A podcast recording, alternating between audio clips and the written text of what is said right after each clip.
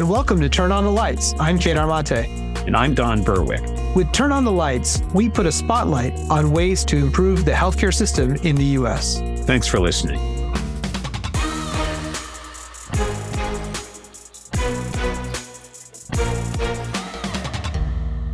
When discussing the many problems in U.S. healthcare, we eventually have to talk about health insurance. While the number and percentage of Americans without health insurance has dropped to historic lows in recent years, due in part to policy changes that were made early in the COVID pandemic and in part to the Affordable Care Act, many people in the United States are still without insurance, or they have coverage that leaves them paying a lot of costs on their own.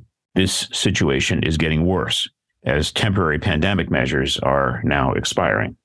In the meantime, while some of the largest health systems in the US, the ones that directly provide care to patients, have been seeing dramatic financial losses, some of our country's largest insurers have recently reported record increases in profits 28% from United Health Group, 60% from Molina, and as of this year, 70% for Cigna, to cite a few examples. So, what does this mean for patients and for the healthcare providers that the patients depend on?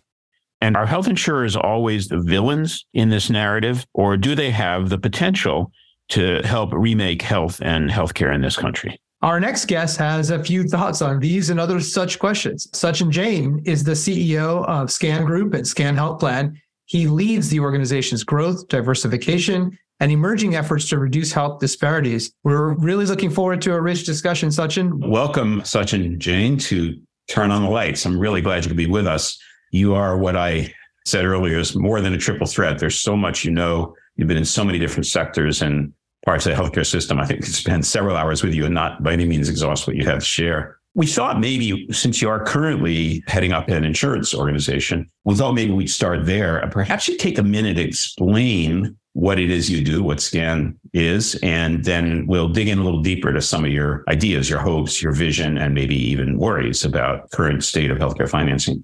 Sure. Well, thanks so much, Don and Kedar. It's such an honor to be with you both. For the listening audience, Don was actually the person who helped me crystallize what I wanted to do in my career when I was 20 years old. So I owe you a huge debt, Don, and uh, thrilled to be on the show with you. Couldn't have imagined being kind of on a podcast, you know, 20 years ago when I was your student. So really honored to be here. So SCAN was originally founded as the Senior Care Action Network by a group of racially diverse, gender diverse community activists in Long Beach, California. We affectionately call them the 12 Angry Seniors because they were quite disturbed with the status quo of aging in the late 70s in Long Beach, California. SCAN is an acronym, it stands for Senior Care Action Network historically. Yes, that's right. We are not a radiology company, contrary to popular belief. We're founded as a senior care action network, and we we're actually the first and longest running social HMO demonstration project in the 1980s and 90s. Um, and for those, yeah. Say, what do you mean by social HMO? What is that? Yes. So there was a demonstration project that was run by HCFA, which was CMS's predecessor organization, which really aimed to demonstrate how social determinants of health integrated with medical care could improve clinical outcomes. And so what I like to say is what is old is new and what is new is old. This was a long time ago, Sachin. This was in the 80s that this was in the 80s. These 12 individuals were sitting around a kitchen table saying in the 80s, these social factors, these social determinants are interfering with our ability to get better care, better health, or have better outcomes. And we need to address those. What was, can you just remind us of maybe an example of something they were talking about at that time that was you know what's funny is it's going to sound exactly like the things we're talking about today they were talking about transportation and so they created a preferred relationship with a taxi vendor at the time because lyft and uber didn't exist then, exactly you know? Ex- exactly they were I think deeply embedded with community organizations to help provide people with a sense of community. I mean, we didn't call it loneliness at that time, but really they were trying to address loneliness in the older adult population of Long Beach, California. They were partnered with Meals on Wheels and other similar organizations to deliver food to people. And so, again, these people were on the vanguard of really thinking about how to integrate medical care and social care and really improve people's outcomes. But, you know, at some point, HCFA actually sunset the demonstration project. And then ultimately, the leaders of SCAN pivoted into the Medicare Advantage space. And at the time, it was called Medicare Plus Choice, today known as Medicare Advantage And over the course of 20 plus years, grew into be one of the largest not for profit Medicare Advantage plans, uh, now serving almost 300,000 beneficiaries in California, Arizona, Nevada, Texas. We've also, I think, gone back to our roots and have gone closer to care delivery. So we've started four new medical groups. One of them is focused on home based geriatric care, another focused on home based palliative care. A third is an instantiation of the PACE program, the program of all inclusive care for the elderly. And then the fourth is a medical group for people experiencing homelessness, really inspired by our kind of shared friends in life, uh, you know, Jim O'Connell and others who took to the streets to take care of homeless older adults. And as you all know, we have an epidemic of homelessness here in Southern California and an epidemic of loneliness. And so we've been, I think, quite focused on trying to recast this problem, which has largely been seen as a housing supply problem and a medical care problem. And so trying to address that issue as well. Just out of interest, uh, so what's your brief description of what Medicare Advantage is, or maybe what its predecessor was when SCAN, as you say, pivoted? What is the idea here? Yeah, I mean, it's the private administration of a public program is the highest level view of it. And I think when it was created, there was a view towards taking public dollars that were otherwise administered to pay for medical care when people got sick and actually hand it to companies who would hopefully, in the original envisioning of the program, proactively manage the care of older adults. I think identify chronic diseases early, manage them better than they would otherwise be managed. And in the course of that, lower total medical costs and do that through lower hospitalizations, do it through fewer preventable complications. That was the original vision of the program. It's obviously, I think, blossomed into something a little bit different than that over the, the last number of years. But that's always been SCAN's vision around Medicare Advantage and you know what we've been exquisitely focused on. You say it's blossomed into something different, Sachin. What do you think it's gotten different? from that original? Well, I think if you've met one Medicare Advantage plan, you've met one Medicare Advantage plan. I think that there's now for-profit players, there's not-for-profit players. There are private equity backed companies that are driving irrational behaviors. There are publicly traded companies that are, I think, driving a lot of skew in the marketplace. And, you know, I actually wrote a piece last week in Forbes about some of the, I think, opportunities we have to re-simplify the program and have it be focused more on competition around outcomes as opposed to what I think we've landed on, which is competition around benefits. And so one of the things I learned about when I was visiting Ron Wyden's office a couple of weeks ago, um, Ron Wyden, of course, is a Democratic senator from Oregon, was that he was involved in standardizing Medigap, which is you know kind of a predecessor type of health insurance before Medicare Advantage. These were Medicare supplemental policies, and that industry too had run amok with a lot of confusing product offerings for older adults. And to simplify it, Senator Wyden, and I think it was Pete Stark at the time when they were both members of the House of Representatives, actually proposed a narrowing of options to 10 or 12 different plan designs and really drove competition on price and to a lesser extent on outcomes. But there was really a standardization of benefits. And I think that there's an opportunity to do the same thing in Medicare Advantage because I do think people seeing some of the profit opportunities here have really, I think, created a lot of skew. We're, of course, not for profit. We target a 1% margin every year in order to just really sustain ourselves and continue to grow our organization. But when I worked in publicly traded companies, the target margin was 5%. And those are dollars that I think should go back in the hands of the beneficiaries, not necessarily in the hands of for profit companies. I think the question is just how do you do that? How do you kind of transition from this system that is now very popular? 50% of Americans get their health insurance through Medicare Advantage to kind of a new program, I would say like Medicare Advantage 3.0, so to speak, that is, you know, more focused on the beneficiary, less focused on kind of annual competition around small changes in benefits and more focused on clinical outcomes. So, Sachin, let's go to the positive side of this. We're going to explore later why there's so much disarray or even anger and suspicion around Medicare Advantage and the insurance companies. But sell me on scan. Let's say I'm a Medicare beneficiary. Paint me a picture about why I should be interested in having scan manage this relationship instead of getting paid directly. I think it starts with the defects of the fee for service system, you know, the traditional Medicare program, which, you know, I had recently had occasion to look at the Medicare new handbook and look at what it covers and what it doesn't cover. And actually, the program, which I think used to maybe 30 or 40 years ago provide people with really, really robust coverage, no longer does that. You know, the cost shares, if you were to get sick, if you needed to go to a lot of doctor's appointments, are actually prohibitively expensive on some level for people who are on the lower end of the economic spectrum in our society who have low levels of disposable income. And so a lot of what Medicare Advantage plans try to do is negotiate with payers, negotiate with providers, negotiate with supplemental benefit providers like transportation companies, food companies, dental companies, audiology companies to be able to give people a more comprehensive set of benefits at a lower cost. In Southern California, in our classic product, which is our kind of most popular product, your maximum out of pocket is $499. That's inclusive of, you know, your hospital copays, your primary care office copays, your specialist copays, and it actually covers a significant share of your drugs at zero copay. So in the end, this is a very high value offering. What you're trading off though is choice. So you're only able to go to the providers that we've contracted with in network. You're not necessarily able to go to providers that we haven't contracted with in network. And, you know, I think in some geographies and some plans, that means that you have a harder time accessing services potentially. That said, the other, I would say, real benefit beyond just the the benefits that are kind of listed benefits of the plan is that you have a group of people at SCAN who are looking out for you. We are actively navigating and coordinating your care and trying to be your advocate with the healthcare system, which is something you don't necessarily have when you're a fee for service beneficiary. How do I know you're not just buying on price, restricting my access to the people that charge less? You know, you're telling me if I want to go to Mayo Clinic, I no, I mean, I can't do it with your network, perhaps. I assume they're not in your network.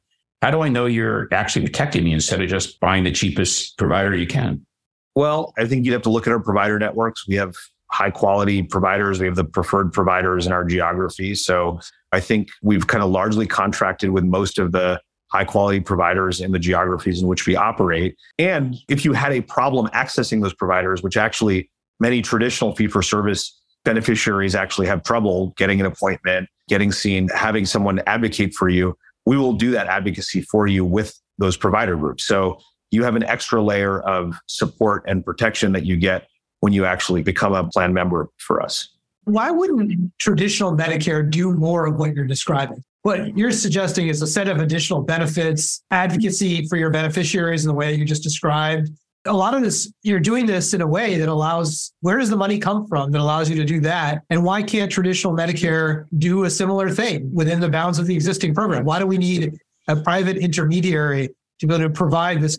Some benefit? of it is honestly, so, you know, we get a per member per month payment from CMS, the Centers for Medicare and Medicaid Services, to cover all the medical expenses associated with any individual Medicare beneficiary. This is the way all MA works, right? I mean, more, That's right. That's all right, MA works on this single payment per member per month, which is fixed for a variety of reasons. We the, the Medicare calculates that payment that it offers you. It's based member. on kind of the a measure of health and wellness of the member. So we get paid more for sicker members and less for less sick members. And then it's also geographically adjusted based on the rates in a particular county or geography. And then we use those dollars and our leverage our purchasing power on behalf of the beneficiary to negotiate with providers and ultimately, you know, co- provide the benefits that we provide. Okay, so if it's such a good deal and you're describing a pretty interesting deal, which $499 maximum out of pocket, I've got you at my side advocating, you're contracting with selected providers that you've vetted why has the insurance industry become, I don't want to overstate this and correct me if I'm wrong, so unpopular in America? It's not. Was it ever popular? I don't know, but what's your? I mean, what I would tell you is, what I'll tell you is, well, what I'll tell you is, I mean, look, you know, you, it depends on who you ask. I mean, our beneficiaries swear by us. We have a net promoter score, you know, in the 60s. We've got four and a half star rating. We are the highest, which is very good. We should be clear with it. 90, 91, 90, very hard to get in the 60s. Yes. Yeah, we last year had the highest consumer satisfaction score in the state of California, where most of our beneficiaries reside, ahead of Kaiser. So I think the reason is because we are responsive, we're community centered, we're absolutely focused on the beneficiary in a way that I think people really respond to and really value. It's not a perfect system. I think one of the biggest challenges we have in our healthcare industry right now is we're all toxically positive to some extent. Where it's not a perfect system, I think we've got a lot of opportunities to be better. I think that plans should not be competing on annual variations and benefits. We should be competing on how well we do at the moments that matter for the people that we serve. But I think there's a whole bunch of beneficiaries who you know, more than 50% who think that this is the right answer for them. And they are actively walking with their feet into this program instead of sticking with traditional fee for service Medicare. Traditional fee for service Medicare without a Medicare supplemental policy can bankrupt people. I mean, that's just the fact of how the program is structured. And, you know, if you look at what's covered and what's not covered, according to CMS these days or in the traditional Medicare program, people don't have eyes or ears because there's no coverage for hearing aids. There's no coverage for vision. They actually don't have teeth either. There's no coverage for dental. And so these are all things that Medicare Advantage plans have, I think, you know, largely provided for. Again, it's not perfect. I think it's a system that has a lot left to be desired, but there are some things that we're doing right for a certain subset of the population that I think really values it. Full disclosure, as you know for sure, uh, I've personally been writing with colleagues, especially Rick Gilfillan for the past year and a half, critical of Medicare Advantage. According to some dimensions, most importantly, their gaming of codes in which they're getting, our opinion is they're getting paid more because they put codes in patients' records for which CMS pays more. Yeah, and I would put it back on CMS. CMS has not done a good job, actually, I think, yeah. paying attention to what's actually going on under the cover of the program of risk adjustment. So every seven or 10 years or so, they look at it and they say, oops, we overpay for some things. Let's swing the pendulum back, as opposed to what I think should be a very close year on year look of provider behavior, health plan behavior around risk adjustment and like annual modifications to that effect. I think this program got popular, Don, without people realizing it was getting popular. When we were at CMS, we had lots of opportunities to do things on MA. We didn't, when we were at CMMI together, we didn't introduce a single model focused on MA, kind of thinking it was this marginal program at the time. It was only 25% of beneficiaries. And without anyone like even realizing it, it became the more popular form of Medicare. So I think we do have to take a harder look at it. I think CMS needs to kind of flip its kind of level of focus a little bit to be more focused on the day to day management of and regulation of this industry. So I think there's shared culpability for that, to be quite frank. To put you on the spot a little bit more. So if I gave you a magic wand and you could make three changes, let's say in the MA program now, you think, well, would be better for the population and perhaps better stewardship of public funds, what would you change?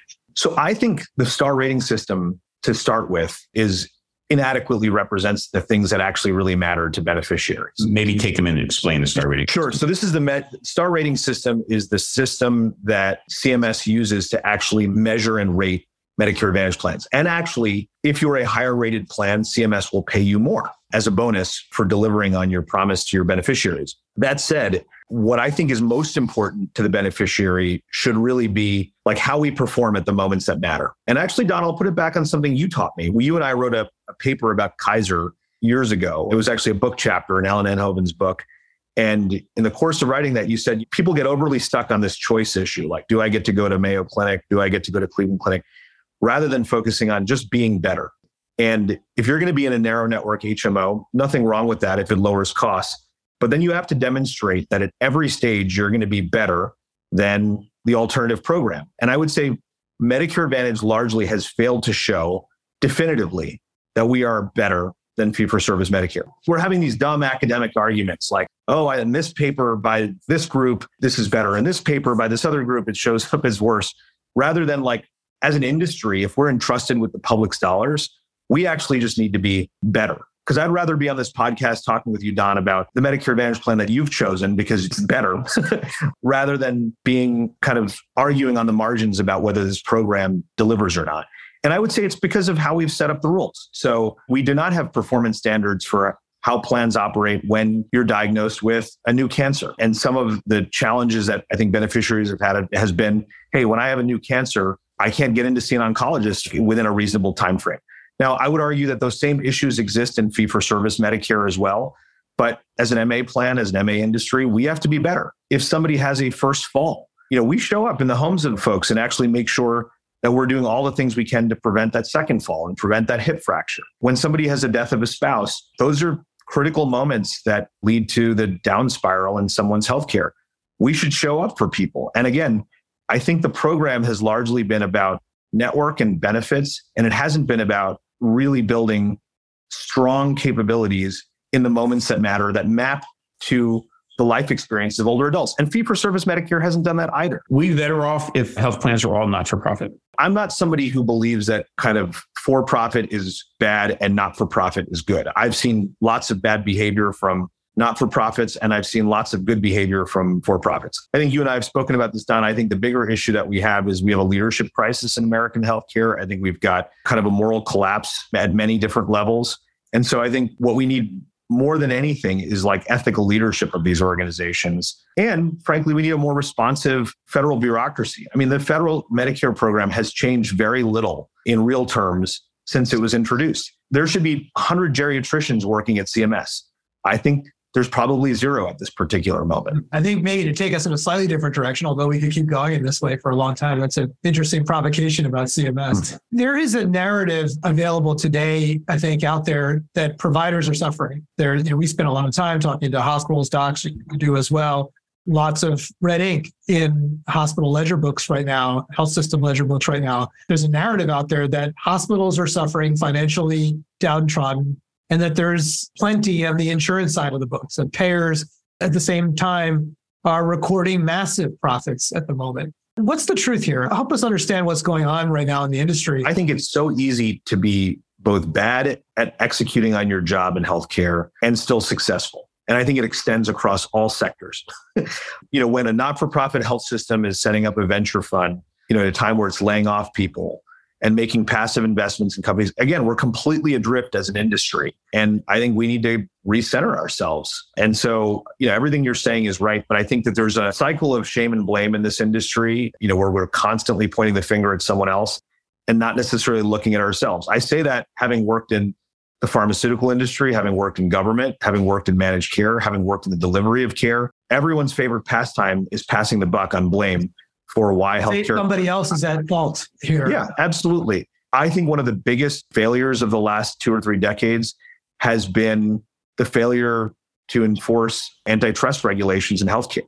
We've driven massive consolidation with almost zero benefit to patients. But that appears to be the strategy, Sachin. The strategy seems to be get bigger and bigger and bigger. Every health system is busy getting bigger and bigger. Every health plan right now and insurance. Well, so the strategy as it was originally articulated, I think, was to get bigger and bigger and bigger to drive down costs.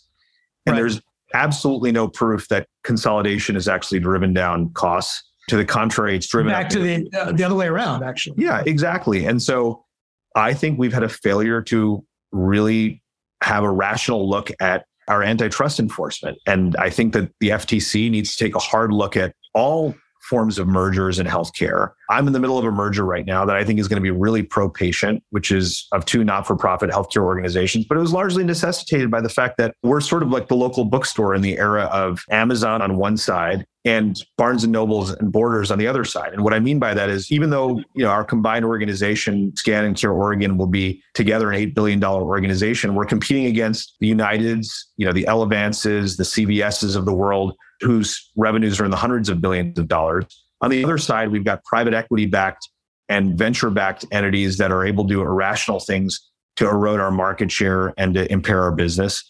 And so, again, I think that there's been a real failure to kind of support local entities, smaller entities, and support their success. And so people have no choice at some point but then to kind of come together. But I think it's it's necessary in some cases to drive sustainability of organizations. Otherwise, we're just going to be left with five big healthcare companies. I mean, I think that's the world five big healthcare companies and one or two provider organizations in each geography. And that's the recipe for high costs. You're mentioning uh, private equity and joint venture money. Explain that part of the dynamic in the healthcare economy right now. What is going on and what is good or bad about it? People are pouring tons of money into the either the acquisition of medical groups, I think conversion from fee for service to value based models in order to extract as much as they can from you know the healthcare system. And who are these people you're talking about? These are venture capital, venture capital firms, private equity firms, and all shielded with the toxic positivity of like, oh, we're driving innovation and value creation in healthcare without a real critical assessment of what's going on inside. And I think you know one of my big frustrations, Don, since I took your class more than 20 years ago now, is that I think we've spent the last couple of decades trying to make healthcare better. We've built a whole improvement industry, a quality industry, and everything seems to be getting worse, not better. And so I think we've got to take a hard look at what are the next two decades going to look like? And what are the forces that are driving things to be worse and not better? And how do we get a, a, handle on those? What's your prescription for that? If you're looking today at the next 20 years, what would you include in the new agenda for the next two decades uh, going forward? You know, when I was a medical student, I would have said, oh, we just need better healthcare policies in this country. And then we introduced two amazing healthcare policies, and I was fortunate to be part of implementing them and introducing them. You know, was the, the HITECH Act and then the ACA. And then you saw like dystopic stuff come from those two pieces of legislation. And so I think there's a combination of better leadership in American healthcare, more ethical leadership, more accountable leadership, different board governance, hugely, hugely important because I think most healthcare organization boards kind of see themselves and measure themselves against for profit boards. And when the task is very different, I'll tell you a funny story that both of you will appreciate. I interviewed to be CEO at a health system both of you know very, very well. And when I went in there, I went in with what I thought was a winning strategy. Our goal is to shrink our revenues over the next 10 years. And we'll do that because we'll have a healthier population. And obviously, it was a losing strategy because the people on the boards of these organizations are like, hey, I run a hat company, I run a bank, I run a local investment firm. And in none of those other sectors is lower revenues like a sought after goal. But I will tell you, like, that's what we should be talking about in healthcare is actually making things smaller. And I would say the value based care movement has largely been, I think, has obfuscated the fact that everyone wants to redistribute funds, but no one wants to shrink the total pie. And that's a real challenge that we have to kind of contend with. And so part of it is we don't even have real conversations about shrinking our healthcare economy. There's not a conference I go to, not a meeting I go to where people are like, how do we get smaller and more profitable? Like that's actually the conversation that people should be having. But instead, everyone's constantly talking about how do we get bigger and just grow our share and then complain about everything. Every single sector of healthcare has some big complaint about regulation and other sectors of healthcare. And I'll tell you, the one that I think gets a lot of flack in some ways unfairly is frankly the pharmaceutical industry because they actually, at a minimum, they can say that they've solved problems that were previously insoluble. What can the rest of us say? so, you know, I think that there's a real challenge that we have to kind of contend with. And I say this with no major financial interest in any pharmaceutical companies, like maybe 100 shares of Merck and 100 shares of Vertex, full disclosure, nothing material in the grand scheme of my life. But what I can tell you is that these are the big conversations that are not happening that need to be happening. Sachin, can you deepen one avenue here before we have to close? It's about clinicians and especially physicians. Both physicians and nurses are on their heels, it seems, nationally right now in terms of morale. We've got a lot of pretty ominous stuff being reported about burnout. Meanwhile, the structure of the physician workforce is changing. Now, I believe the largest employer of uh, physicians is Optum, a, a, a subsidiary of United. So we're seeing more and more, I guess, concerned people would call it proletarianization or something of the physician works, workforce. On the other hand, as you know, I worked in an HMO my whole career on salary, and it was a great place to work. What's your feeling about the direction of travel here with respect to the, let's say, the physician workforce? I'm not insensitive to the crucial role of nurses, of course, but yeah, I, what you, I would what's say, happening and what do you think of it? So I would say a couple of things. I would say more and more people feel invisible. I mean, everywhere I go and everywhere I kind of engage with people, the thing that physicians had 20, 30, 40 years ago that they don't have anymore is a sense of presence and visibility in their organizations. And a lot of that, I think, has to do with actually the size and scale. You know, if you were a physician at the Faulkner Hospital, Kedar, to use a common reference point, you know, place where we train, everyone knew each other. And if you needed something to get done for your patients or for yourself, you just, there was a one or two people you would call and you could get it done for your patients. Now, if you're part of a big mega system where you're just one of 20 or 30 or 50,000 employees, you just don't matter as much to anybody, actually. And I think that there's a sense of loss of purpose and belonging and conviction in your work when you're just a cog in a big machine as opposed to, you know, a significant player in a reasonably sized entity. So I think the two forces are actually closely connected.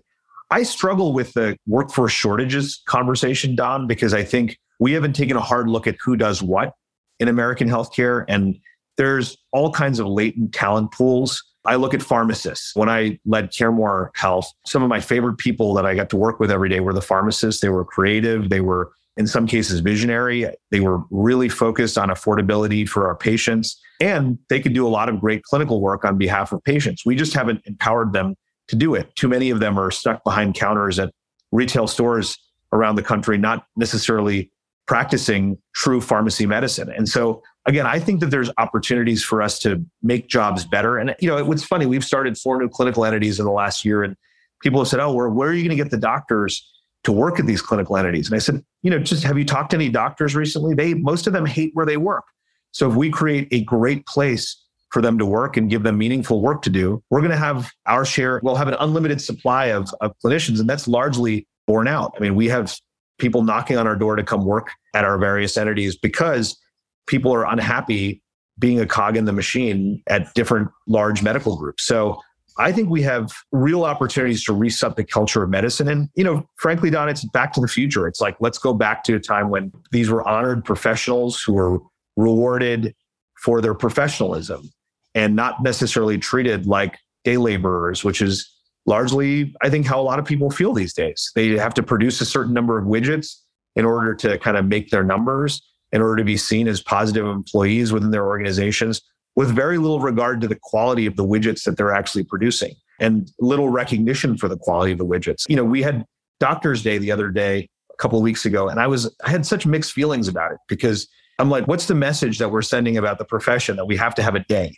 Like every other kind of professional line has a day. And, you know, is there some erosion of professionalism that's actually embedded in having Doctors Day? And most of the doctors I had dinner with on Doctors Day actually agreed with me on this. They said, and there's so many health systems that provided little tchotchkes to doctors in recognition or appreciation of their work during COVID or during the last year.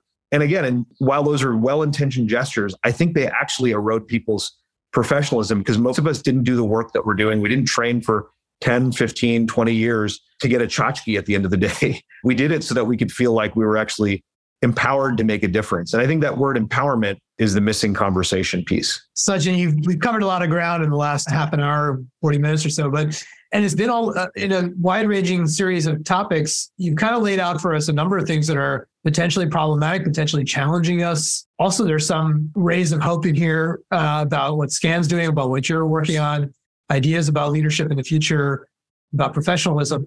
We like to close these podcast series with a single question that we've been asking everyone who's been on the program about whether you're optimistic about the future, feel pessimistic about the future. Where do you land on the optimism? I'm, I'm super optimistic. I'll tell you why. I think that there's the optimism lies in, I think, the people who are electing to enter the profession, the clear eyed view that they have that they're not entering a perfect profession they're entering one that they want to fix in service of others. And I meet so many young people every day who I think know that American healthcare needs help and they want to help it. And I think it goes back to the leadership crisis. If we can have some people who think about things the right way in positions of power and influence in the healthcare system, I think it'll get better a lot faster than people think. So that's really where my optimism comes from is and so my focus is on trying to support the lives and careers of people who want to make a positive difference in the same way that Don you supported me and Kedar at an earlier stage of our careers. We're all doing our best because of some of the lessons and inspiration you gave us back in the day and hopefully we'll continue to honor you. Well, Sachin, we thank you so much for your uh, time here today. Uh, Sachin Jain, CEO of SCAN Health Plan, thank you for being with us here on Turn on the Lights. Thanks so much.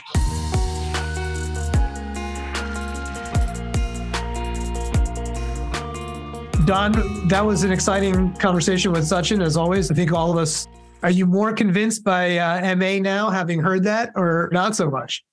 I mean, Sachin's a real, um, a real bright light in the healthcare scene, and he's trying to do, I think, the right thing at SCAN. I worry that uh, he doesn't represent the core of the MA industry. And I think he feels that too. He was really arguing for some pretty big changes in the rules under which Medicare Advantage operates. So I remain a skeptic. What portion of the MA market do you think looks like SCAN versus something else? I guess that's a question for your next article with uh, Rick uh, Gilfillan and colleagues well, we can, I know there must be a number. If you mean not for profit with a kind of heritage of true investment in well-being of patients and with the kind of clinical leadership. Remember, Sachin is a doctor, and there's a sense in SCAN as there is in a number of other organizations like SCAN to really kind of focus on needs of patients, not on the needs of stockholders. And he was pretty harsh on venture capital and private equity. So I fear the number, the percentage of beneficiaries in Medicare Advantage that benefit from the kind of ethos he was talking about is relatively low. But that's shooting from the hip. We should we should try to find out. Yeah, there's got to be something empirical about that just to learn about what it really looks like it was interesting to think about how small the MA market was not many years ago and how massive it's grown. It's somewhat predictable on some level. You offer people benefits like vision, oral, dental, audiology, et cetera. People wouldn't vote with their feet on it. And so it kind of makes sense why it's grown so massively over time. And if you can make money doing that, it makes sense that it would have grown. Yeah. I mean, in one of the papers I wrote, I wrote, well, if there are two ice cream trucks and one is giving away ice cream free and the other's not, guess where the customers are going to go? That's that, right. That proves the ice cream is free, not better. So the whole dynamic in Medicare Advantage, it may help some members in Medicare Advantage who are getting the kind of breaks that Sachin's talking about. But, but help a- me understand this. If you're getting glasses, uh, dental care, and ear hearing aids for free or whatever bundled into the cost of your plan, why wouldn't that be better on some level? Like, isn't that a better outcome to begin with? There may be other things that are less good. There are two questions about better. First, better for the individual patient. In some dimensions, yes, out of pocket costs initially lower, although there may be downstream costs that are not factored into with the advertised premiums. In terms of benefits, like, do you really take advantage of the benefits? And a lot of quote benefits in Medicare Advantage space actually people aren't using. Yeah. So, you know, yes, I think that there are some advantages to individuals who care about it. He, he mentioned that the, his members are happy with the plan. They are giving up choice, and I would not join Medicare Advantage because of that. That's the one decisional feature for me. If I want to go to Mayo Clinic or UCSF or someplace where I know there's the best specialist for what I have, I want to go there. And if I'm in traditional Medicare, I can and it'll be covered. And if I'm in Medicare Advantage, I can't because it'll be a restricted network. That's just me. Other people are more willing to make the deal and say, well, I'll give up choice and maybe you've got my back. Sachin claims that he's got the members' backs because the places he's actually contracting with are very high quality providers. Actually, the overall pattern of that Medicare Advantage is not so clear. In fact, some of the MedPAC studies have shown that not to be the case that they're the now you're talking about MA writ large, not any large, particular not plan, but the whole the whole of it. Yeah. So from the point of view of the individual, some good news and some bad news. For me, the bad news is bad enough. I don't want to be under that kind of level of control. I am suspicious that a lot of MA plans are making deals with providers and restricting networks based on only on price, not on anything resembling actual quality of care. Second is the social view, which is the individual patient. You're right about that choice. But this subsidy to Medicare Advantage in the form of high payments, coding games where you upcode the patient to make them look sicker, even though they're not. This amounts to a massive transfer of money to the MA plans. Well, that money's coming from somewhere. I'll tell you where it's coming from taxpayers, traditional Medicare beneficiaries, the Medicare fund, right? The Medicare, Medicare fund. So it's oh. kind of unfair. I mean, if you really felt it was so great, why wouldn't you give it all Medicare beneficiaries. I suppose that may be the other argument, right? Which is why not make hearing aids, vision benefits, and dental health care something that every Medicare beneficiary has the pleasure of enjoying, regardless of whether you're in an MA plan or not. Exactly. That bill in Congress has been there many times to extend. That's right. Right. It costs a number of tens of billions of dollars. On the other hand, if it's so important, and I think it is important, you know, the dental problems in a frail elder oh, yeah. no Absolutely. Really serious, including people in nursing homes. And right now, they don't have coverage for that. What do you make of the other? I think another theme in what Sachin was describing was counteracting the trend towards more and more consolidation. He seemed to be making the argument for keeping it local, keeping it smaller, making it less national on some level. What did you make of that story? I mean, that seemed like another major theme in what he was offering. Very credible theme. And SCAN has been pretty local for much of its history.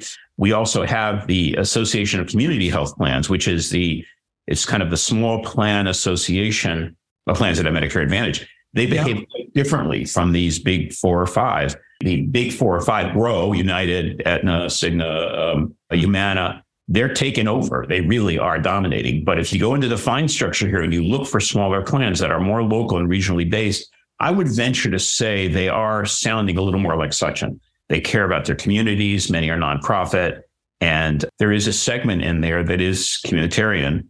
They're actually not the big beneficiaries of the coding games. The big ones, Humana, United, they're so good at upcoding that they're kind of eating lunch of the smaller plans that are trying to stay local. So there is absolutely a story there. And maybe in one of our shows, we might want to have another person from a local plan talk about MA from the viewpoint of a community instead of the viewpoint of a bunch of stockholders. Well, it does seem like there is maybe in that a potential solution to the MA problem, which is look at some of these local, regional, smaller plans that kind of communitarian focus and that that do have a tendency to at least know their beneficiaries in a very different kind of way, as well as know their provider networks in a very different kind of way.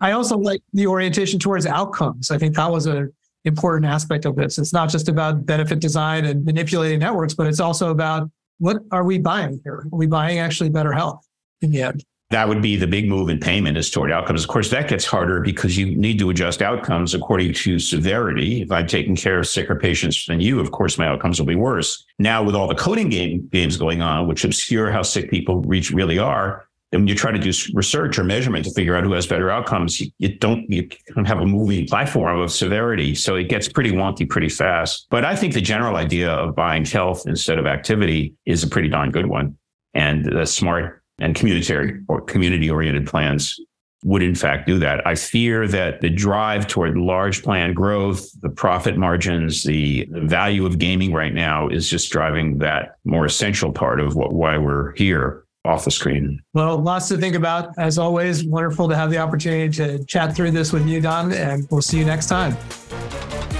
Thanks for listening to Turn on the Lights, where we're trying to shed light on the thorniest problems and the most innovative solutions in healthcare. We'd like to help you understand. To listen to more episodes or find the show notes and other resources, please visit us at ihi.org. Thank you.